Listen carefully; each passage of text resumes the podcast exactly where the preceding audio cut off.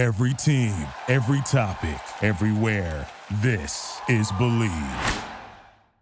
Obviously, there was interest in Venice. Could you just tell us the story of, of kind of what happened? Yeah, dude. Actually, it's crazy because this is like the first time, like, I know you know, and a couple, like, all my close friends know, and a couple people know, but like, it's actually like a crazy story.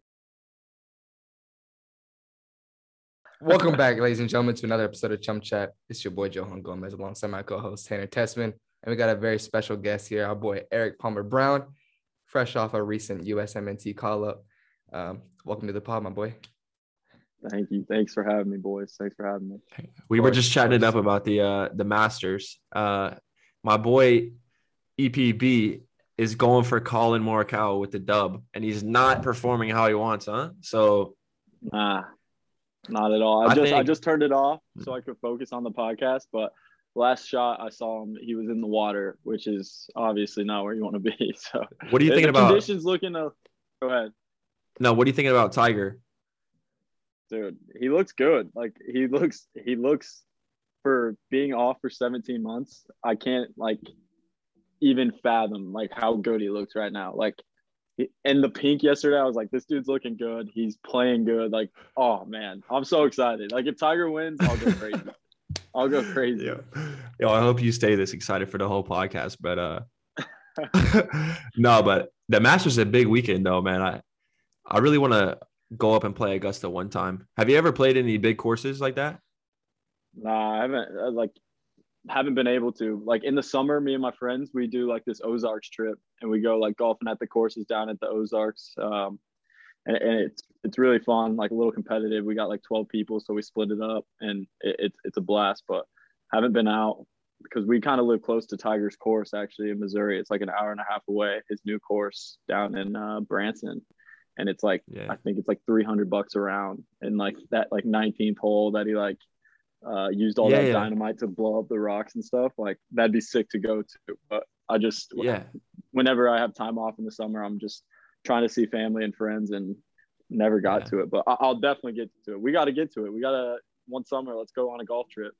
Hey, I'm trying to go to Paynes Valley. That that uh that video that just went viral of like the golf cart driving through.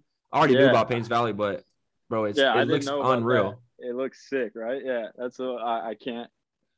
Well, we should definitely do it because like the reason we go to the Ozarks instead of like Branson is because like my friends like have houses there at the Ozarks, so it's just easier to like stay like the twelve people. And I think at the end of the day, we just we need to switch it up. We need to do like a Vegas golf trip or something like where it's Yeah. just dope. Like I mean, at the end of the day, you're a big baller, and this is what we're gonna get into the into the Yeah. podcast about. But okay, you got that bread, dog. I know. I know you can. I know you can hit the homies up, and y'all can go play Paynes Valley with 12 people. It's nothing. It's slight for you, know. Uh, phew, no, not for me. Not for me. I, I'm not like that. But, You know, it's like Kevin Hart said. You know, I like I gotta let my banker know to like, hey, we gotta transfer the money to the account today. You know, that's that's me. That's me. I'm frugal. I'm frugal with it. and that's how you need to be, though. That's good, though. All right, guys, football might be over the season, but college and pro hoops are in full swing. For all the latest odds, totals, player performances, props to where the next fired coach is going to land, BET Online has all your betting needs. Head over to the website of your mobile de- device to sign up today and receive your 50% off welcome bonus on your first deposit. Just use our promo code BLEAV, B L E A V, to get started. Hey, you also went to you went to Ping, right, in Scottsdale. I did. I did get a go. Yo, yo, I need to do this, man. My, do, I need to call Mike, man. This is I, I was telling Walker about it too, and Walker was pretty. He was like, "Dude, I need to go." He's uh, was, it was the coolest experience. It's so cool, and just to get fitted, obviously, like by those guys, was just it was crazy. I need this, bro. I need this bad. I need to go. I need to go. Not this summer, but man, maybe next summer. I'm down. Yeah. If I'm so down to go and, and do it because it looks, bro. Mike was showing me the pictures of all y'all there, bro. Is Dude, it, it's different. It's, it's different. It's dope. if you didn't know, uh, we actually have one of our earlier videos of the Chum Chat career. We had a uh, a golf vlog with uh, it's our only in person video, or maybe uh, Uh-huh. two only in person videos. Maybe we did one. We did one interview in person, but uh, we did an on course vlog, and Johan has never played golf before, so I actually legitimately saw you like you guys messaged me this last or a couple weeks ago, and like this last week on Instagram, I saw Johan swing up there, and man, I I thought it was his first time. I was like, I couldn't when I saw when I saw his swing, I was like, oh, that's his first time. It's his first time going. the fact you said that, that's good though, John. It's like because you know it's Yeah, it's not like you've been working on it, you know, like it's No, clear, yeah. you know. No, no, that's why I respect you guys who are so into it, bro, because that was awful, bro. It was my first time playing 18 with Tan and and Judd and um and it, the Texas Heat in the summer, bro. Like I could not handle it. I was ready to go. bro. I was I ready can't to go. imagine playing in Texas in the summer. Like in Kansas City, we get like that humid air, but bro, Texas is different. It's different. Dude, I I, I mean, I remember. I mean, going to Texas is so hot, and after the golf, like you, I mean, you got a shower, like you feel horrible, like you feel musty. But That's- bro, it's it's so different in Europe. I don't know if you feel the same, but like after a golf around in Europe, it's like I'm chilling. Like I feel good. Like I don't know. Yeah, but maybe I'm different, even- but but like like this summer, this past summer, like being in Venice, it was so hot in Venice, bro. Like oh you yeah, had it to was be hot in shor- Venice. So like I don't know if you went golfing that time, but like No, when no, I was no. in Austria last season, like I went towards the end of the season and it gets hot, like walking around. And like in Europe, they do like more walking than like with carts. So you like Yeah, you don't yeah. get that breeze from driving in the cart. So it's yeah, I think I don't know. I'd still choose. I think the courses, like at least in America, like at least where maybe we're from, like in Dallas and Kansas City, like they're they're really nice courses, and like you can go whenever you want because they're pretty open to the public. Here in France, there's like only two around me, and like the weather's been like right now it's raining. The weather's been like we had snow when I flew back in from national team camp, so it's just like, dude, I'm never gonna get outside to go golfing. Yeah. Let's let's hop into this this uh when you came to Venice. Obviously, not a lot of people know the whole story. Obviously, me and you know, but uh I'm just gonna ask you the question. Um, you know, obviously there was interest in Venice. Could you just tell us the story of, of kind of what happened? Yeah, dude. Actually, it's crazy because this is like the first time, like, I know you know, and a couple, like, all my close friends know, and a couple people know, but like, it's actually like a crazy story because I got to Venice this summer, this like before the season started, and I was pretty much all signed up to do like si- sign a contract. I was going to Venice. I was super excited. Like, Venice, like, if you've been to Venice, it's the dopest place. It's so cool. Um, and like the environment that that club created with like i mean everyone from the office like the front office down like team everything it's just one of those things you want to be a part of and i was there and everything was just perfect and then get to finalizing like contract details doing the medical and pretty much right before i go sign the contract the day that i'm supposed to go sign the contract um, the doctor had called um, alex um, and said, "Hey, there's something wrong with his heart. Like you, like we can't sign this player." And I was like, and so me and my agent are out eating like in Venice, like probably like an hour, two hours before we're about to go sign the contract, and he gets a call and he's like, like hands me the phone and he, like I saw his face like it, it like turned white. I couldn't believe like I've never seen him like this. And I, I get the phone and they tell me and he's like hey we're to do more tests but like we can't sign like we need to like there's something wrong with your heart. Like you can't play you can't do anything right now. And i was like yo what? Like i couldn't believe it. I, I really like i was kind of shook. And um so we like get down to it and like kind of the rules in italy because like uh, the things that have happened in the past in italy and like with Eriksen in the summer um, they're really like strict about like what happens like with heart testing and stuff like that. And like so i couldn't play for a year or something like that if i were to sign in italy. Like if we go back and do all the tests and everything's fine like if it was just like so when that happened like everything fell through this summer and i was like i was just i was like oh man this sucks. Like i was so excited to go to venice. I was like i was telling my mom i was telling my friends i was like i'm going to venice. Like all my close friends knew. They were super excited. And then I don't think I told them like any of them until like I, I had to fly back to Manchester. And I get back to Manchester and I'm supposed to go do all these like the same heart tests that I did in Venice, like go back through a medical just with Manchester's guys, city's guys. And we get on the plane and we get back to Manchester, and then the next day I'm supposed to go testing. I'm at one of the heart tests, doing the heart test. Right when I get out, they call me and they're like, "Hey, someone on your flight tested positive for COVID. You have to quarantine like for 10 days." So like in the midst of all this, like I'm supposed to be doing like all these heart tests, like trying to get back, like haven't been like working out, doing anything soccer wise. And they're like, yeah, you have to quarantine 10 days. So like now I'm stuck in a hotel for 10 days and can't do like, I think I could do like, I could go to the testing site like after three days like of a negative test, but like I've still had to quarantine those 10 days, me and my agent. And it was just, I'm telling you, like I couldn't believe the love. It felt like everything was against me. Like, cause at the time I didn't think I could play soccer anymore. Like what the Venice doctors told me were like, hey, like you shouldn't play soccer. Like you could end up like Eriksen. Like, and I was like freaking out. I was like, dude, that's I I, I legitimately was just like, no way. Like I feel fine. Like couldn't believe it. And but luckily, like went through all the tests in Manchester. Everything was fine. They were like, no, we're not seeing what they saw. I don't know what they said. So that was like a blessing in disguise.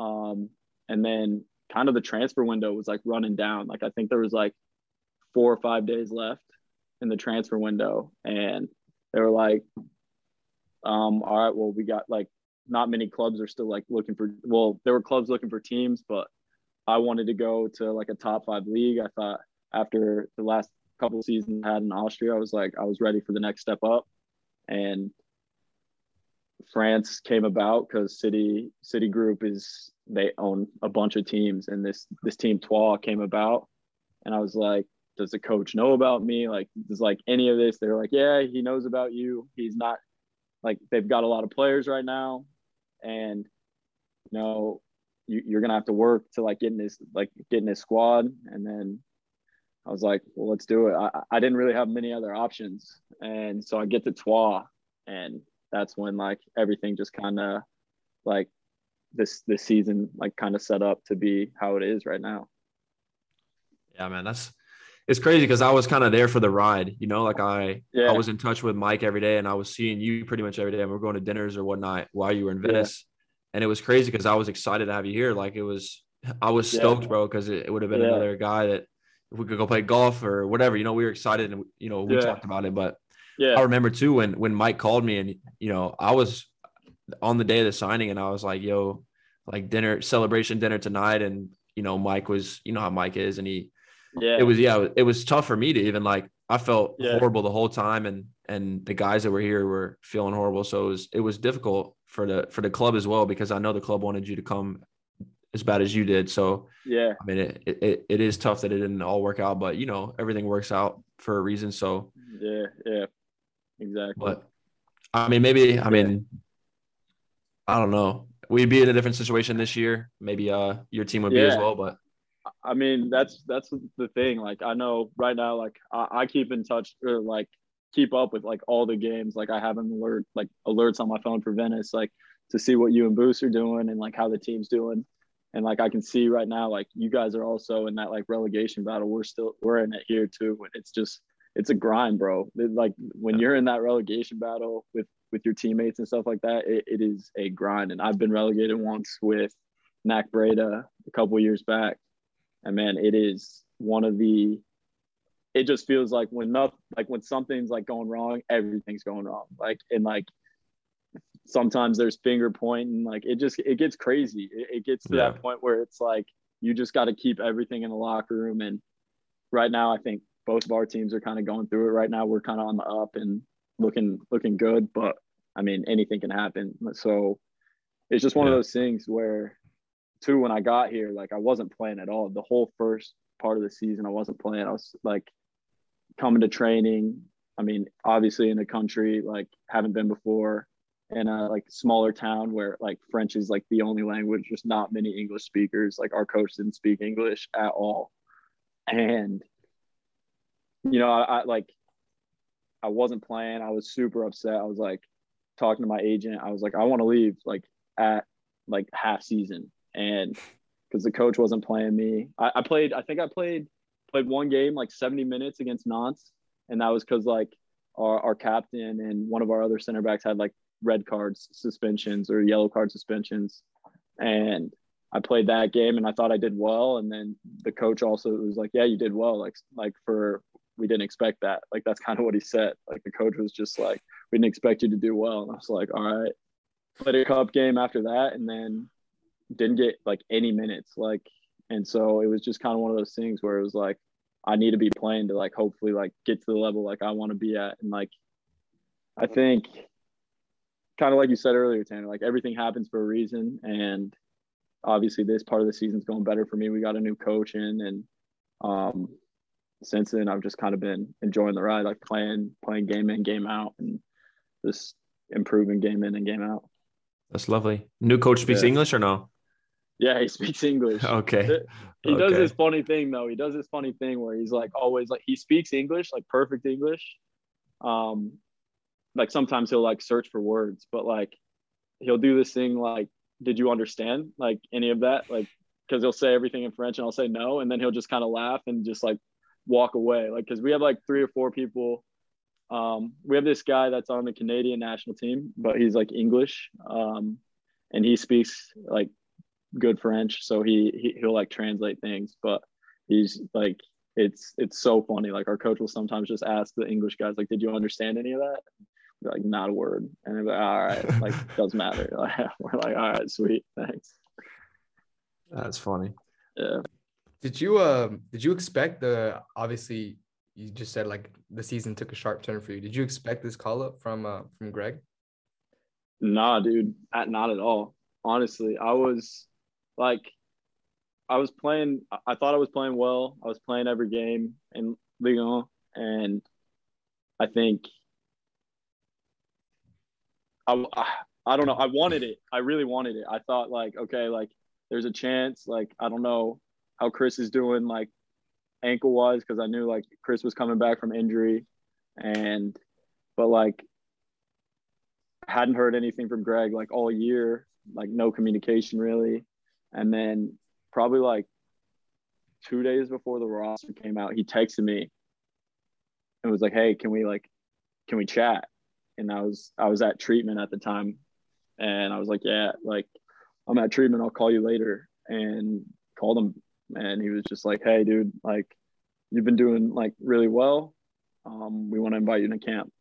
I was I was stoked. He was like, I don't know like what capacity it'll be at. Like I don't like, but I want you to come into camp, contribute, like show what you've been up to, and do your thing. And, and that's kind of just the way I took it. Was like I, I don't know how many opportunities I'm gonna get at this camp, but just go in, enjoy the moment, be with the boys, and do what I can, help the team qualify. And You did. You did help them qualify. I mean, getting thrown into the Yeah. fire like you did in one of the most Oh, important qualifying uh, matches of the World Cup. I mean, right wing back, dude. I couldn't believe it. Like it, the morning of the game, um, Reggie was feeling like Reggie was feeling sick, and I know like he wasn't with us like in one of the meetings, and Greg pulled me aside and he was like, "Hey, have you ever played right back?" And I was like, "Nah, no, like never. I've never played right back." Um, and he was like, "Well, well, like if we need you to go there, like." could you do it? And I was, of course, I was going to say yes. Like I wasn't going to be like, no, like, no, you know, you know, when a coach asks you these, like Yeah. these questions, like, you know what you're going to say. Like, you're always going to be like, yeah, of course, anything, anything. Like, so, but he asked me and I was like, yeah, like, of course. Um, and he's like, we think you have the qualities like for it. And so, you know, going into the game, I was like, ah, nah, like do you probably have 90 minutes, but if, if not, I'll be ready. And just going in, um, I think kind of like around the 80th minute, like saw D like cramping up, and obviously in the altitude in Mexico City, it's always going to be tough. And then, um, literally just got up to go warm up, and he's like, "EPB, get him in, like get him ready." And like, so I got like a minute of warm up, and then just had to go in. So it was it, it was it was it happened so quick, but you know how it is. Like when when your number's called, you got to be ready, and if that opportunity comes and you're not ready that's when it slips away. So those are the moments that you just gotta take it and go with it. So How did you How did you feel in that in the in the pitch?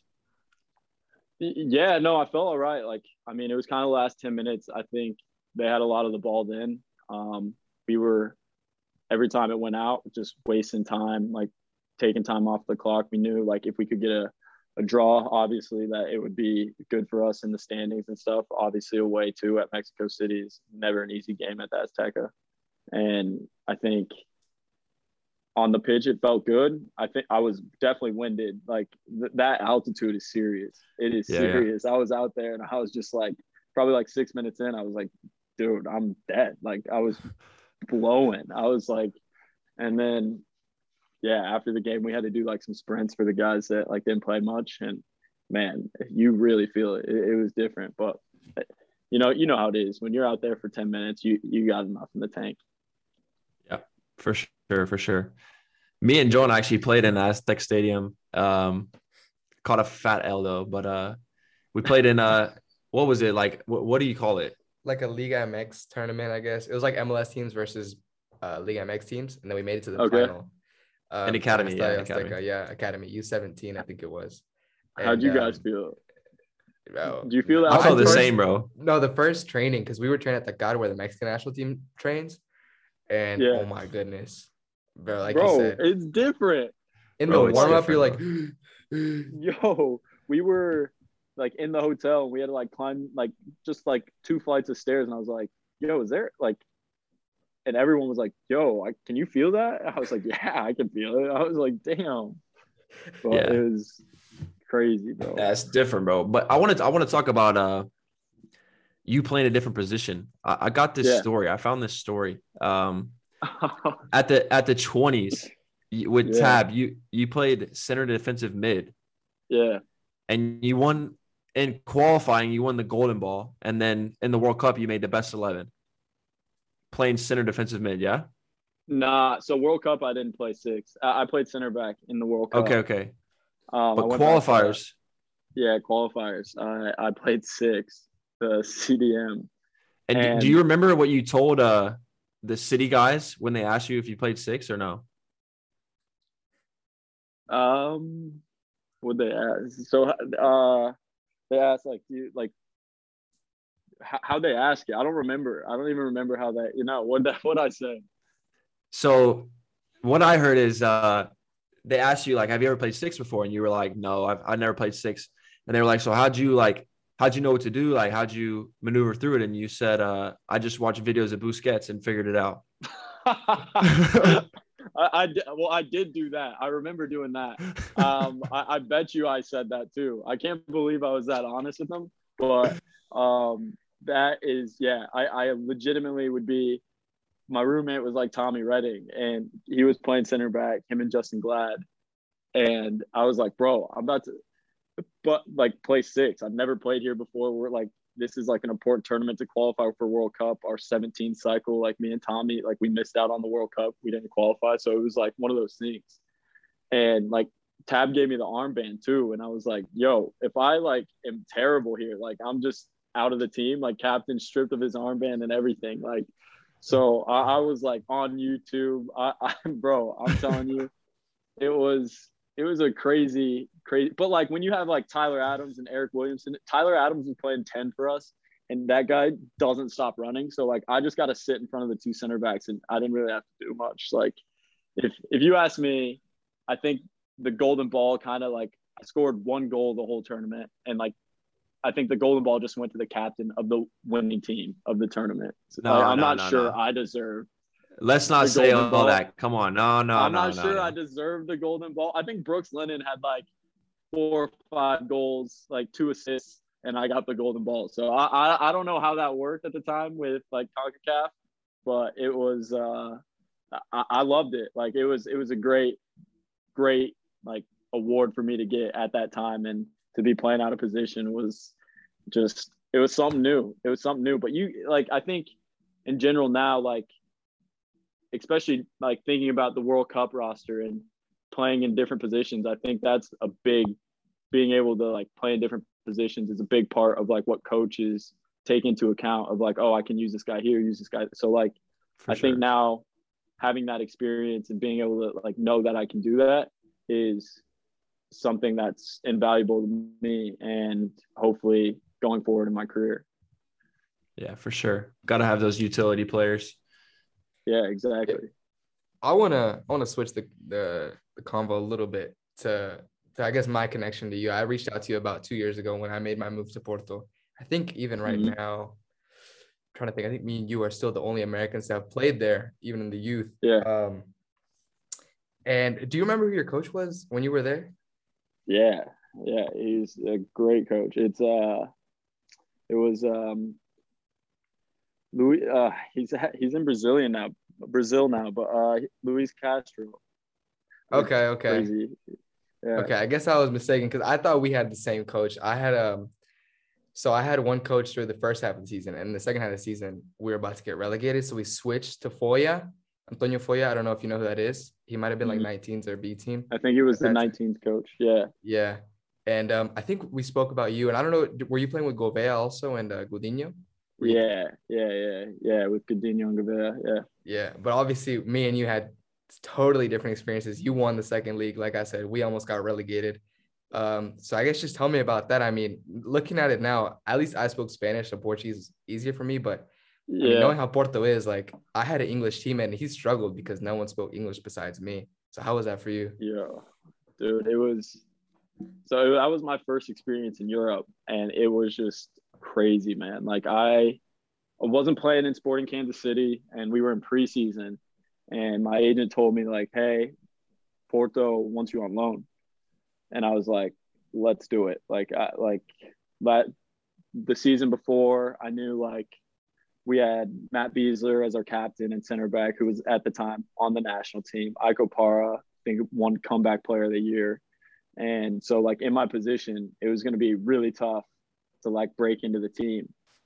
Um, and I was like, I need minutes. Like I need to play. This is our U20 World Cup year. Like if I'm not playing, like probably not going to make the team. So that when that came about, like I was super excited. And I get to Porto, like good facilities, everything. It was it was nice, great city on the water, warm weather. But man, living wise, like I was not I was 18 at the time, 19 at the time, going to a whole new country. And I know now you guys, you guys know how it is. Um, my friends were in college. I was I was seeing all these videos on Snapchat of them like going out and stuff like that. And I was just like at, so like at the time I couldn't get like my driver's license there to drive. Like I, I needed like a certain permit to like drive there. So they were like, hey, it's better if you stay at the like hotel where we have a bunch of these players at. Like we had a bunch of Brazilian players at the Holiday Inn. They had they, I stayed at the Holiday Inn. I lived at the Holiday Inn. They had like hotel apartments. And so I would just get a ride from them in the morning and then go to practice and then come home. And I swear to you, it was the first time I was just like, oh my gosh, like, I don't know if I can do this. Because at the time when I got there, I wasn't playing right away. Like, it was, it took a month to start playing. And when you're not playing, when you're, you know, in a country where you don't speak the language, like, it, it gets tough. It, it's one of those moments where it's, it's definitely a reality check. And I think being 19, I remember just like, oh man, calling my mom, like texting my old teammates and just being like, dude, I don't know if I can do this. Like, I don't know if I want to do this. And once I started playing and playing well, like it, it got a little bit better, but my like my life off the pitch was always difficult. Like it was just like, oh, I'm just going back to the hotel to chill, like in my hotel apartment in the Holiday Inn, bro. I was, I was that song. I remember I used to play that song in the, like a Holiday Inn all the time, and it wasn't until those uh like that team award. What are the the um Drago, uh, Drago de Oro. yeah Yeah, Dragões de Oro. and um, this American guy walked up on crutches onto the stage to take an award. He was a basketball player, and he's like, uh, "No fala português," like in front, like in front of everyone that speaks Portuguese. And he was like, just gave a speech in English. This basketball player won like basketball player of the year. His name was Brad Tinsley, and he's still there now. But he got off stage, and I was on my phone googling this guy. I was like, who is this guy? Like, how can I like? And like, I found his Instagram. I DM'd this guy, and my teammates saw me like googling him, and they were like laughing at me, and they're like, "This guy, who is this guy?"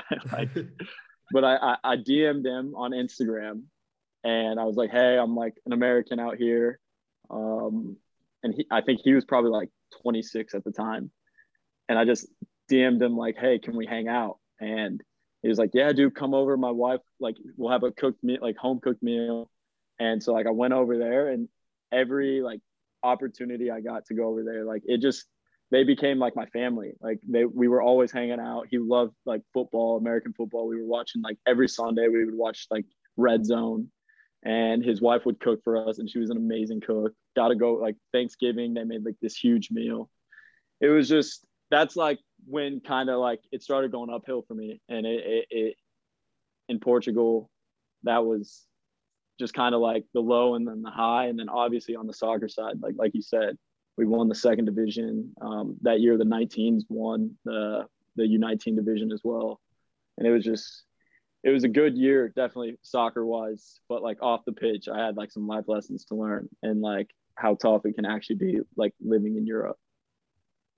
No, that's that's so dope. I that's that's a dope story, and I think I had heard of that Yeah. guy also. I didn't reach out to him, but yeah, Yeah. I, I know uh, some Americans played there. But how does it? Obviously, I, I know you probably felt it. Um, how how did playing for Porto, such like a traditional club, um, help you now? Maybe going to, obviously you're playing in the top five league now, but I mean, if you Yeah. compare Porto, in my opinion, to maybe other teams, like Porto's so traditional with everything that they do. Yeah. that Oh, maybe it can be a little bit easier now. one of the like like maybe like the fourth or fifth day I showed up, I was wearing a jacket and I, I walk in the building and I didn't know. Is I- it the red well, I knew uh, yes, bro. I walked in wearing a red jacket and you do not wear red there, bro. The guy at the front desk, like so I, I don't speak Portuguese. He just like yelling, like yelling at me. I'm like, yo, and then like my, my teammates like I like I think like saying he doesn't understand you. And then the guy comes up to me, like unzips my jacket, takes it off, and just trashes it, throws it away, bro. And I was like, yo, what ha-? like and then like I asked my teammates and they were like, yeah, you like don't wear red here. Like you can't wear red boots. You can't like don't wear red. Like Benfica, our rivals, we hate them. Like and like I was just from that moment on, I was like, yo, it is serious. Like to not be able to wear like just a red jacket, I was like that the hatred, it is I didn't realize like how big of a rivalry it was. And then like also just to see how passionate like the fans and the people of Porto are to um like you said, like it's such a big club and to realize that when you're there and see, you know, 40,000 a game at that at that stadium at the Dragao is just one of the things of like when you're in Europe and you see these stadiums packed, you know, like these traditional clubs, like you said, like an old, uh, it, it's crazy. It's crazy to think like, cause like growing up in America, like I was going to games for the Kansas City Wizards at Arrowhead Stadium that sits 75,000 and maybe getting like, I don't know, 8,000 a game. So like, it's, it's just one of those things where that would never happen in like the Dragao or like these, these clubs that just like build around their fans and their community. Um, it, it was, uh, it was it was eye opening. That that's the biggest thing for me to figure out how serious it is in Europe right off the bat. Like like I said, that was like my fourth day, and that's when you really start to realize like this is it, it's going to be a grind. For sure. That's crazy. For Do sure. Did you, uh, um ask him? Jay? No, I was gonna ask you. Did you did you get caught with the red rules as well, John? No, I didn't. Thankfully, bro. Someone else got caught, so that's how I knew. But bro, that English guy I'll tell you about. Oh Yeah. my gosh, he showed up in a full red tracksuit, red shoes, everything, bro. They didn't. So he was kind of like a bigger player, so they didn't like everyone knew him. So I guess they respected him enough to not like, I guess trash it. Like you said, I guess Yeah. maybe it was because you were newer. He was like the maybe a hot shot. I don't know, but they were like, yeah, bro, you can't do that, and they still made him change. So Yeah. it was is absolutely it crazy, was- bro. Yeah, I'm not even sure he like he he put it like in like near the trash can or in the trash, but I never got it back. So it just there. that's why I said he trashed Yo. it. So- Yo, that's What up? unbelievable, bro. Did you did you like it enough? And obviously, Porto's a huge club. You see, they've had, I mean, success as of late. yeah. Would you want to go back and play in their first team ever? Yeah, I think I would never go back to. I wouldn't go to Benfica. I would go back to Porto. Yeah, I mean, you see these guys like Luis Diaz. You know, like the, these guys. Um, Tecatito was there. You know, for a long time. He just where'd he go? Is he in Sevilla, Sevilla. now or Valencia? Yeah. And I mean, it's a big club where you get those big moves. Like it's obviously a club. I think in Portugal, the top four teams. You know, I don't think I would turn down a move to any of those teams. Except Benfica. except for Benfica. Well, no, yeah. I mean, you see Benfica. Like I wouldn't go to Benfica now that I've been at Porto, but those top four teams in that league, those are Yeah. Yeah, yeah, for you sure. know like teams you would go to in a heartbeat.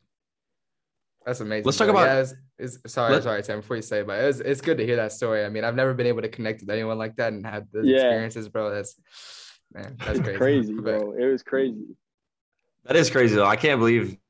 I mean, I can't believe that they have a rule like that and they're serious about it. I could totally believe it, but as an American, it's still like crazy to think about. You know, a, Yo, sports team. Yeah, it's It's insane, dude. It's it's like the fandom over here, like they are born into it. You know, like you think about like American football games and stuff like that. Like before games, like you'll be tailgating, like drinking, and then like in the parking lot. Like I over winter break, I went to a Chiefs game. We were playing the Steelers, and like Steelers fans and like Chiefs fans, they'd be giving them hot dogs and stuff like that. And in Europe, it's just not like that, bro. They got it, it's different. Like after games, if we play bad, like here, like we had a game, we we got smacked. We got smacked up. We lost four one to who'd we lose to four one? France, and we come back from like an away trip. We we stayed there like three days because the, the new coach came in and he wanted to like get us to do like some team bonding.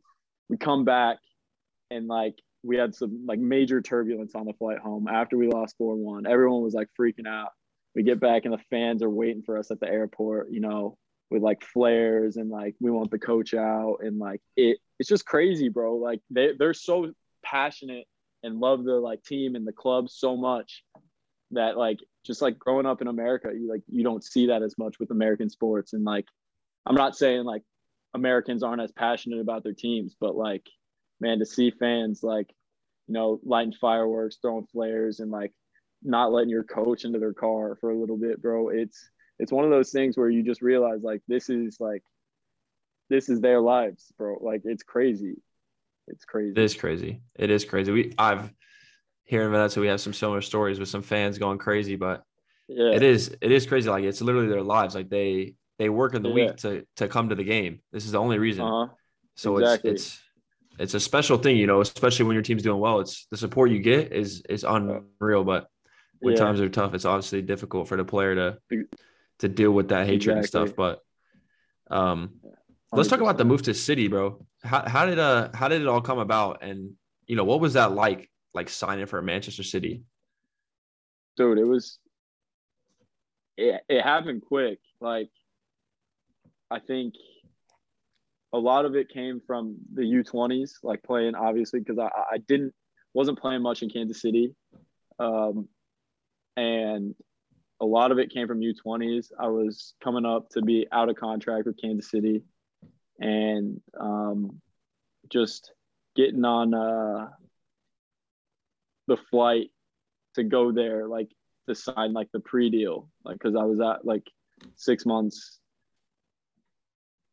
and just seeing the facilities, like hearing the guys talk to you, like being able to meet Pep and Mikel Arteta, like bro, it was it was like one of those things like you couldn't turn it down, and at the moment it, it just it was like a surreal feeling. Like Pep's just like a normal dude talking about golf. He loves golf. He's huge and his. I think his son golfs, and he loves golf. Like at the time, they had like at City, they had a golf simulator in there, and like I saw him in there. His swing is nice. It's crispy, bro. He's got a nice swing. I still have like the videos on my phone, and just being able to sign for City and like be out there, and be in one of those clubs, you know, um, probably a top five club in the world.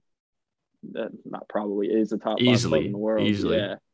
And just see that environment, see the pitches, like see how professional everything is. It was such a blessing, dude. Like I think even even though I'm been in the loan army kind of thing, like the way they take care of you, bro. I worked with Joleon Lescott for every year up until this year. He got a new job, bro. It's different. It changed my game as a center back, being able to talk to him and like go over clips with him. And they're out like every week. They were out. Like right now, there's a guy here at Troyes, like that I've worked with, like the physio that's always like coming and going and stuff like that. So they're always watching, they're always in communication, they're always like talking. And I think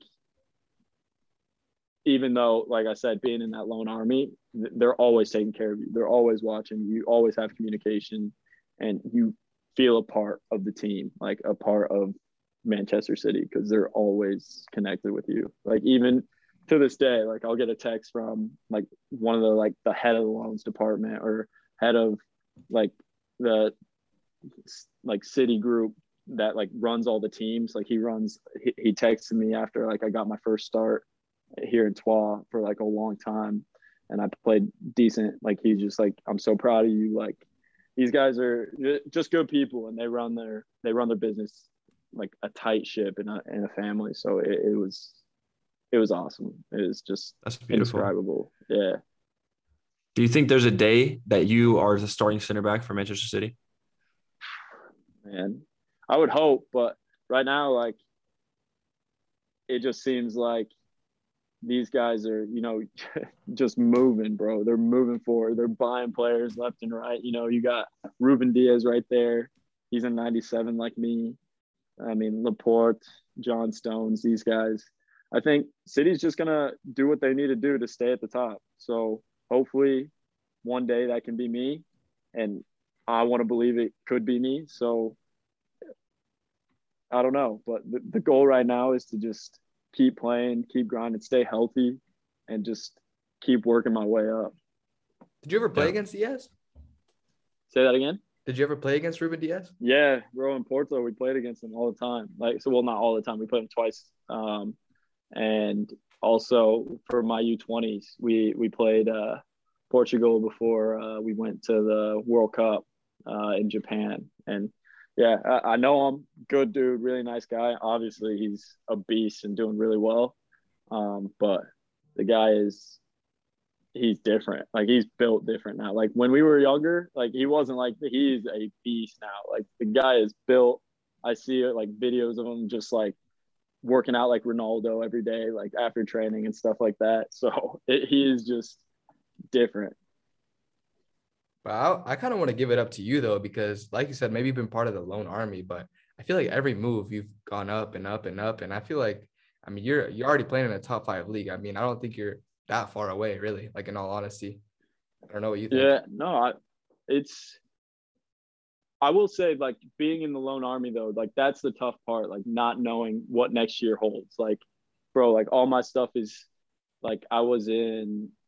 First, I was in Belgium for six months, and then I moved to Breda for the year, and then after that to Austria. Like jumping around club to club, it always takes me a little bit like of time to settle. Like I need to be in an apartment. Like I need to like be able to like have my stuff and like moving place to place and you know learning new languages and like new cultures it's always like it takes me personally probably like a month or two to just like get into the swing of things and then a part of that's like the soccer side and then getting into that too and learning your teammates and like getting to know like it, it always takes a while and that was always like kind of the hardest part so like going to austria vienna and like being able to stay two years that was huge for me. Like to be comfortable going into a preseason, like knowing the guys, knowing the culture, knowing like what the like how the team plays and all that. Like I think that was the biggest thing for my career. Like because like I said, bouncing around year to year, I was always so uncertain. Every summer I go home, my friends and family are asking like, "Hey, what's what's next?" Like,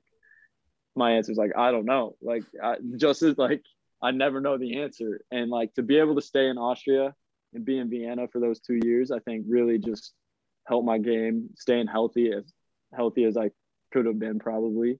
And like playing all those games in Austria just just really helped me uh, I think learn more about myself and about my game.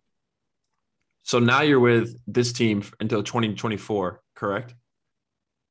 What year is it now? 20, yeah, 2024. Yeah, yeah. Signed That's two gotta be nice.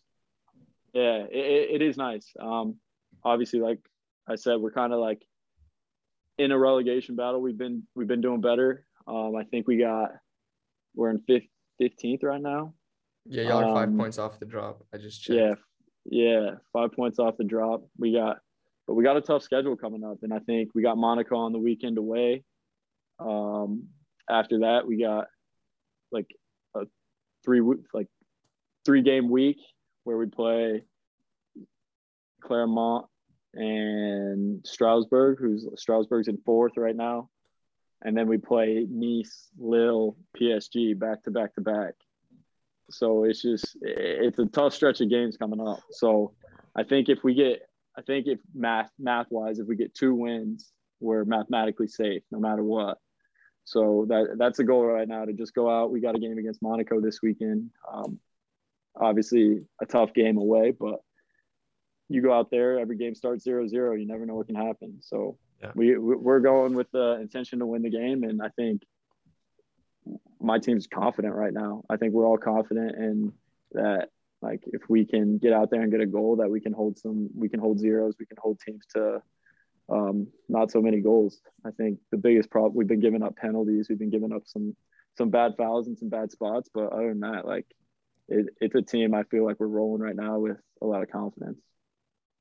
That's Yeah, I saw hear. that you guys haven't lost in like, like what, six, five or six games, maybe more, right?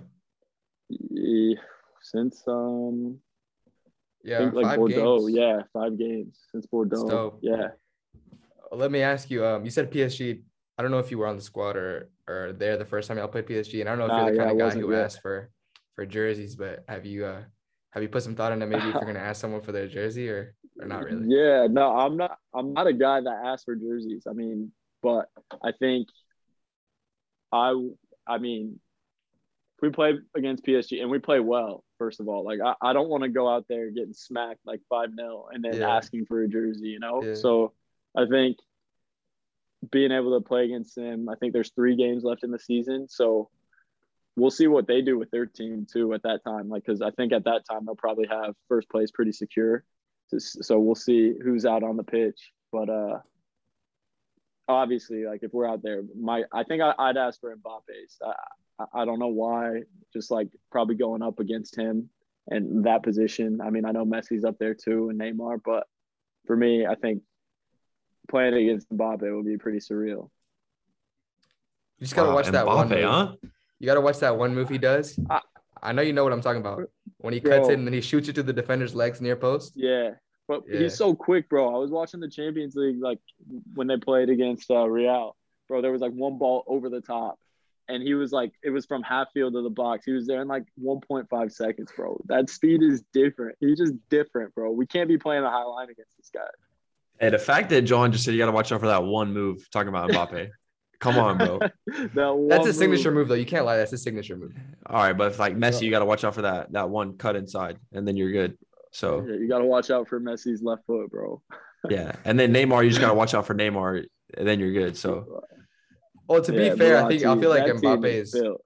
You and can't then they got compare Di Mbappe Maria as well. So Yeah. when Di Maria Yeah. comes on, you got to watch out for his right foot. So Di Maria, bro, Verratti. Their team's stacked, bro. That Nuno Mendes kid at left back is Oh, been Nuno's unbelievable. He's so good, bro. That team is stacked. It is honestly insane. But I mean, again, like like I said, every game starts zero zero, so anything can happen. And they've I've seen them drop points to teams that we've Yeah. beaten. So it's it's one of those things. Like we're we're not going out there to, you know, just maybe exchange jerseys after the game. Like we're going out there to win. We're going to Paris to hopefully take three points and then maybe they're asking for our jerseys, you know? Hey, one thing's for, for sure. sure. Y'all, Yo, y'all beat quote them- that. Quote that. quote Put it on the that, poster. hey, one thing's for sure. If y'all beat them, we can we can attest it to the chump chat blessing. That's all I'm gonna say. Yes. The I, bro, I've been seeing the chum chat blessing. I'm waiting for it now, bro. I'm gonna be I'm gonna text you guys when the chum chat blessing comes. I'm gonna be texting you guys. Yeah. That's it's what a we real like to thing. hear. It's a real thing. Trust. I'm waiting for it. It's e- it's either gonna happen this season or this golf season for me. I'm either breaking 80 or I'm scoring a goal in Paris. That's that's, hey, that's yo, what it comes whenever down it to. happens, though, I need you to finally post on your Instagram, and I need the caption to be the chum chat blessing. Deal? I'll, I'll post. I'll post on Instagram. Yeah, I got you. I got we need you. to talk about that though. What's up with you not post on Instagram? We need to talk about this. bro i said I, i've said this so much me not posting on instagram. I well i'll post on like my story and stuff like to let people know i'm alive. Um like i got actually i posted in my like on my story of us. We were doing like the hyperbaric chambers and like had the mask on and i put like that song on like i'm still alive but i'm barely breathing. And like people Okay. i got so many people flooding comments back like oh are you okay? I'm like yeah dude i'm just in like i got but the reason I don't post is just because like I think Instagram's kind of like like I love Instagram and I love like to see like people on my Instagram and people like doing well and stuff like that. But like for me, a lot of the time, like it got to like where people were just like chasing the clout and chasing, you know, like stuff that like which is fine, like not just chasing the clout. My biggest thing is like, you know, no one's posting about like when life's hard, you know, like no one's posting like like everyone's posting like the highlights of their life, which is good. Like I like to see that. I like to see people like prospering and stuff, but at the same time, like it just got all like blurred in. Like when I was having bad times and I was posting stuff like about just like soccer and stuff, when like I just thought like ah, it wasn't the real me. So I think after this, like I- I'm taking like kind of a, a break from posting, a long break from posting. But when I get back to it, it's just gonna be like just legit, like just pure Erik. Like if I'm feeling like down or something like that, or like it's a bad spell of things, like I'll post it, like just direct and just like serious, like all out there for everyone to see. I like that. I like that. Yeah. Uh, because let, us check though, because you said a small break. Let's see what that Nah, means, man. small break as in like almost probably a year, like a year and a half. So June 2022, we got the the the Black Lives Matter post. No, June 2020. Yeah, June was- 20. Yeah. 2020. Yeah. And then February of 20 was your actual like your real post. Let me check this real Well, quick. he's not Let's even he's not even posting soccer things either. Like his last soccer post was Yeah, yeah. four. yeah. posts ago. Uh, that's what I'm saying. It's been a Yeah. minute. It's been 2018 a was his last post soccer post. No 2018. Probably no one knows where I'm playing anymore, bro. I do need to make a post. I do need Yo. to make a post. It's been a minute. They just know that you're a Kansas City fan. That's all they know. They're like, yeah, this guy's a Kansas exactly. City They know. I'm a Chiefs fan. And and your my highlight's happiest Tiger your- Woods, yeah, your happiest day of your life is Tiger Woods. bro. Yeah. That, so let's do. Let's repeat that, Tiger. That's what I'm talking about, right Yeah, there. call him Here out. We go. Here we go. Give him some of the chum chat blessing.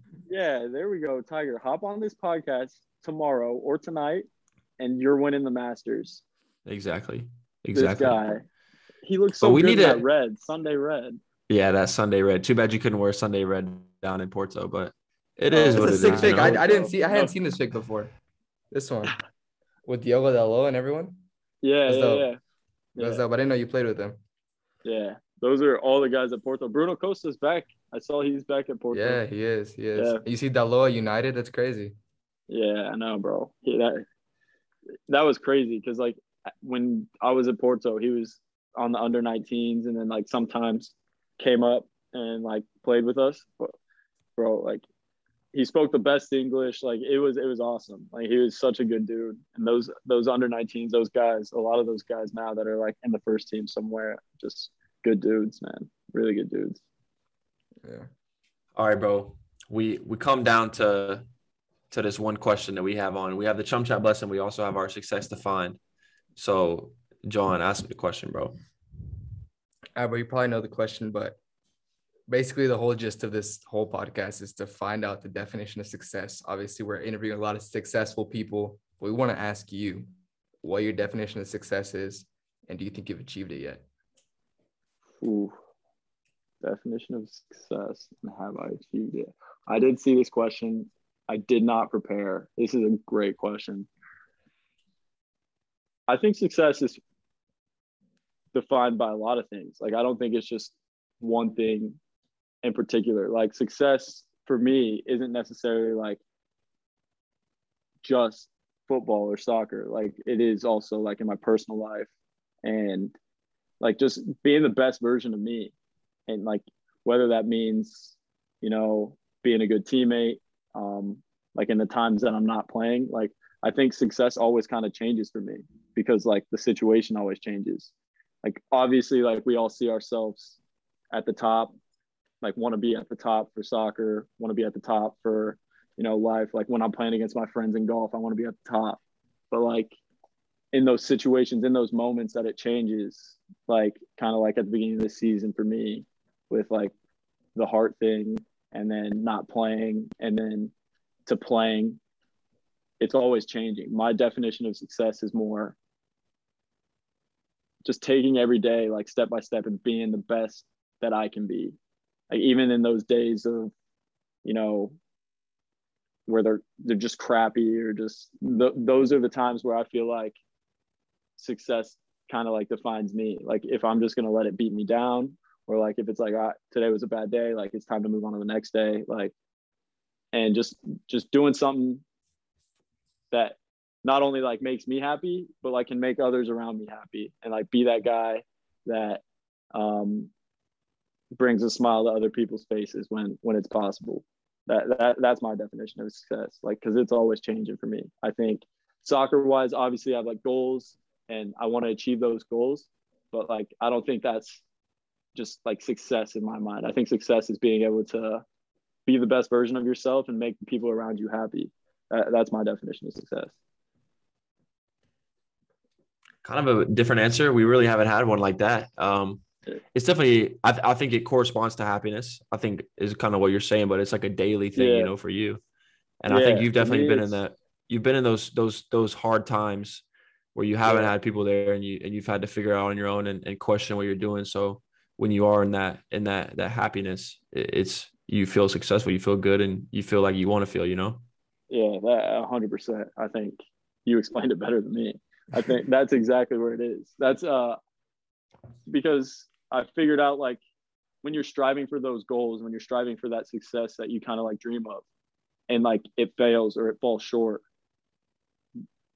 it, it leaves you. Well, it leaves me with just kind of like this sadness and this like not like emptiness, but just like this feeling of like, man, like what like not like failure, but like just like they're like you fell short of your goals, like that kind of thing. So like trying to figure out like that middle ground and be, you know, when you don't reach those goals, when you don't reach what you set out to reach in your like in your life, I think that's when you can always come back to like being like, you know what, like I'm grateful. I'm just grateful for these opportunities that I'm getting now. Like when I was younger, like in Portugal, and like super sad about living alone and like missing out on like all the college parties my guys were going to.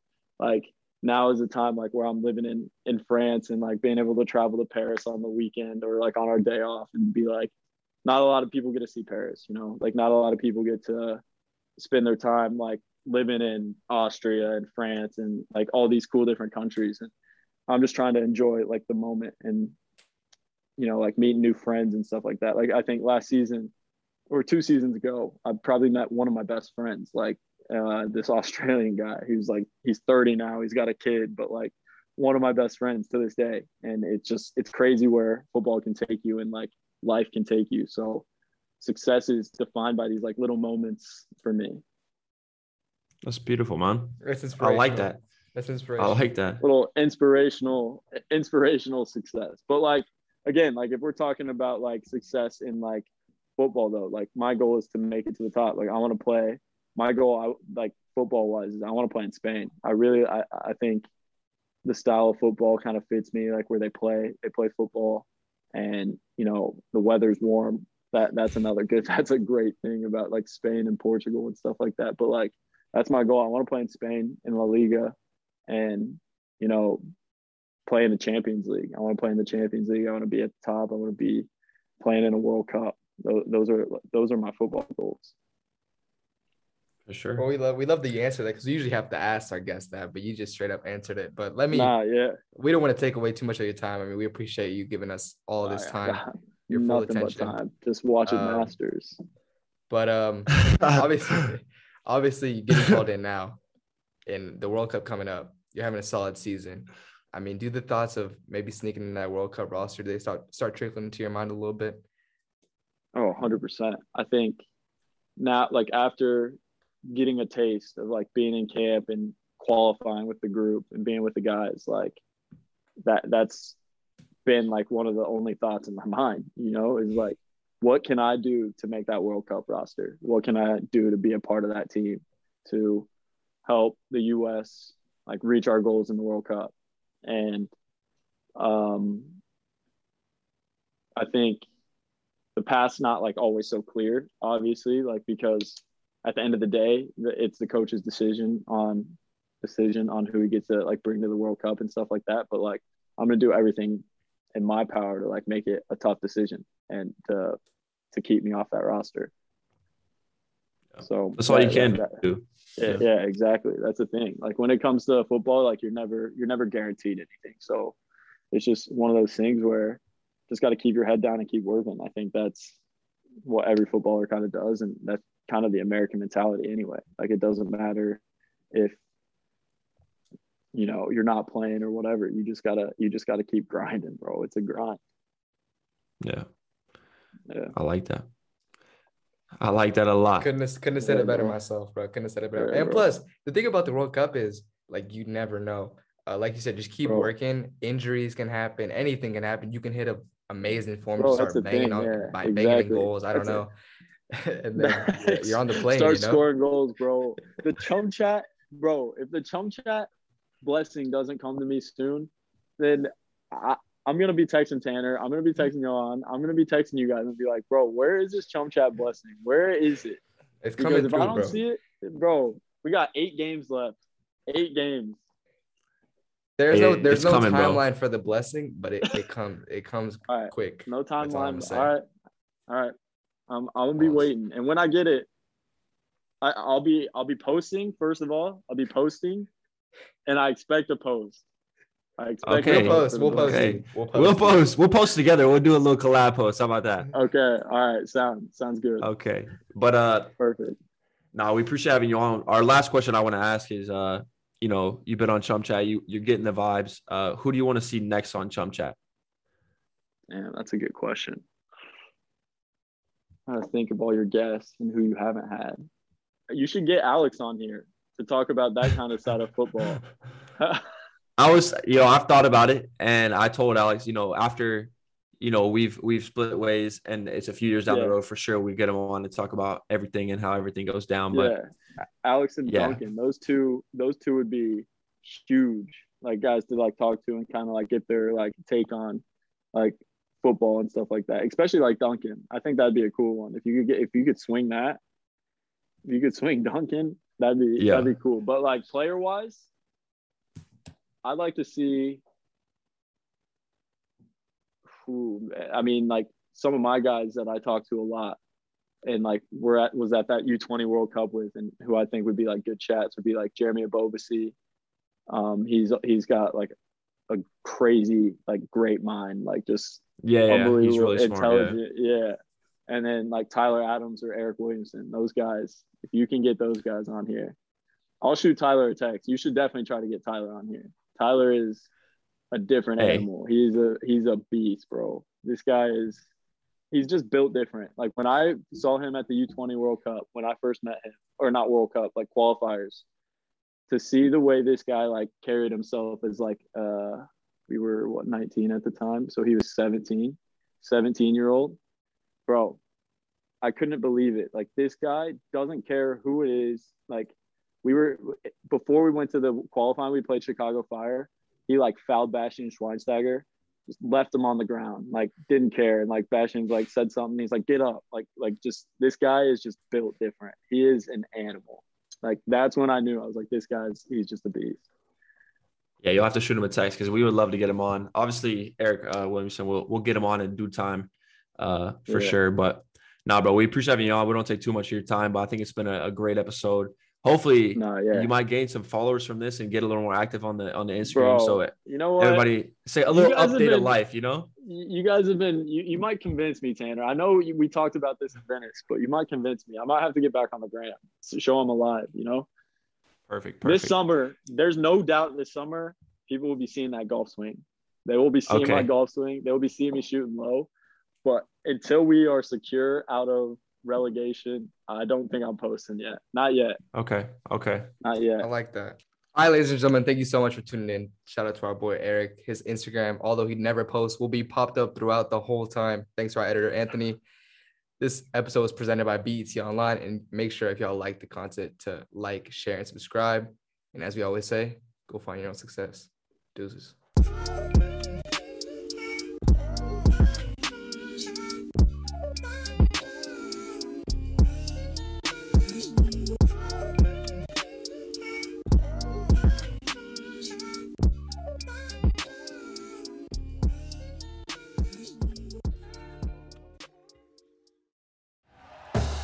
Thank you for listening to Bleav. You can show support to your host by subscribing to the show and giving us a five star rating on your preferred platform. Check us out at Bleav.com and search for B L E A V on YouTube.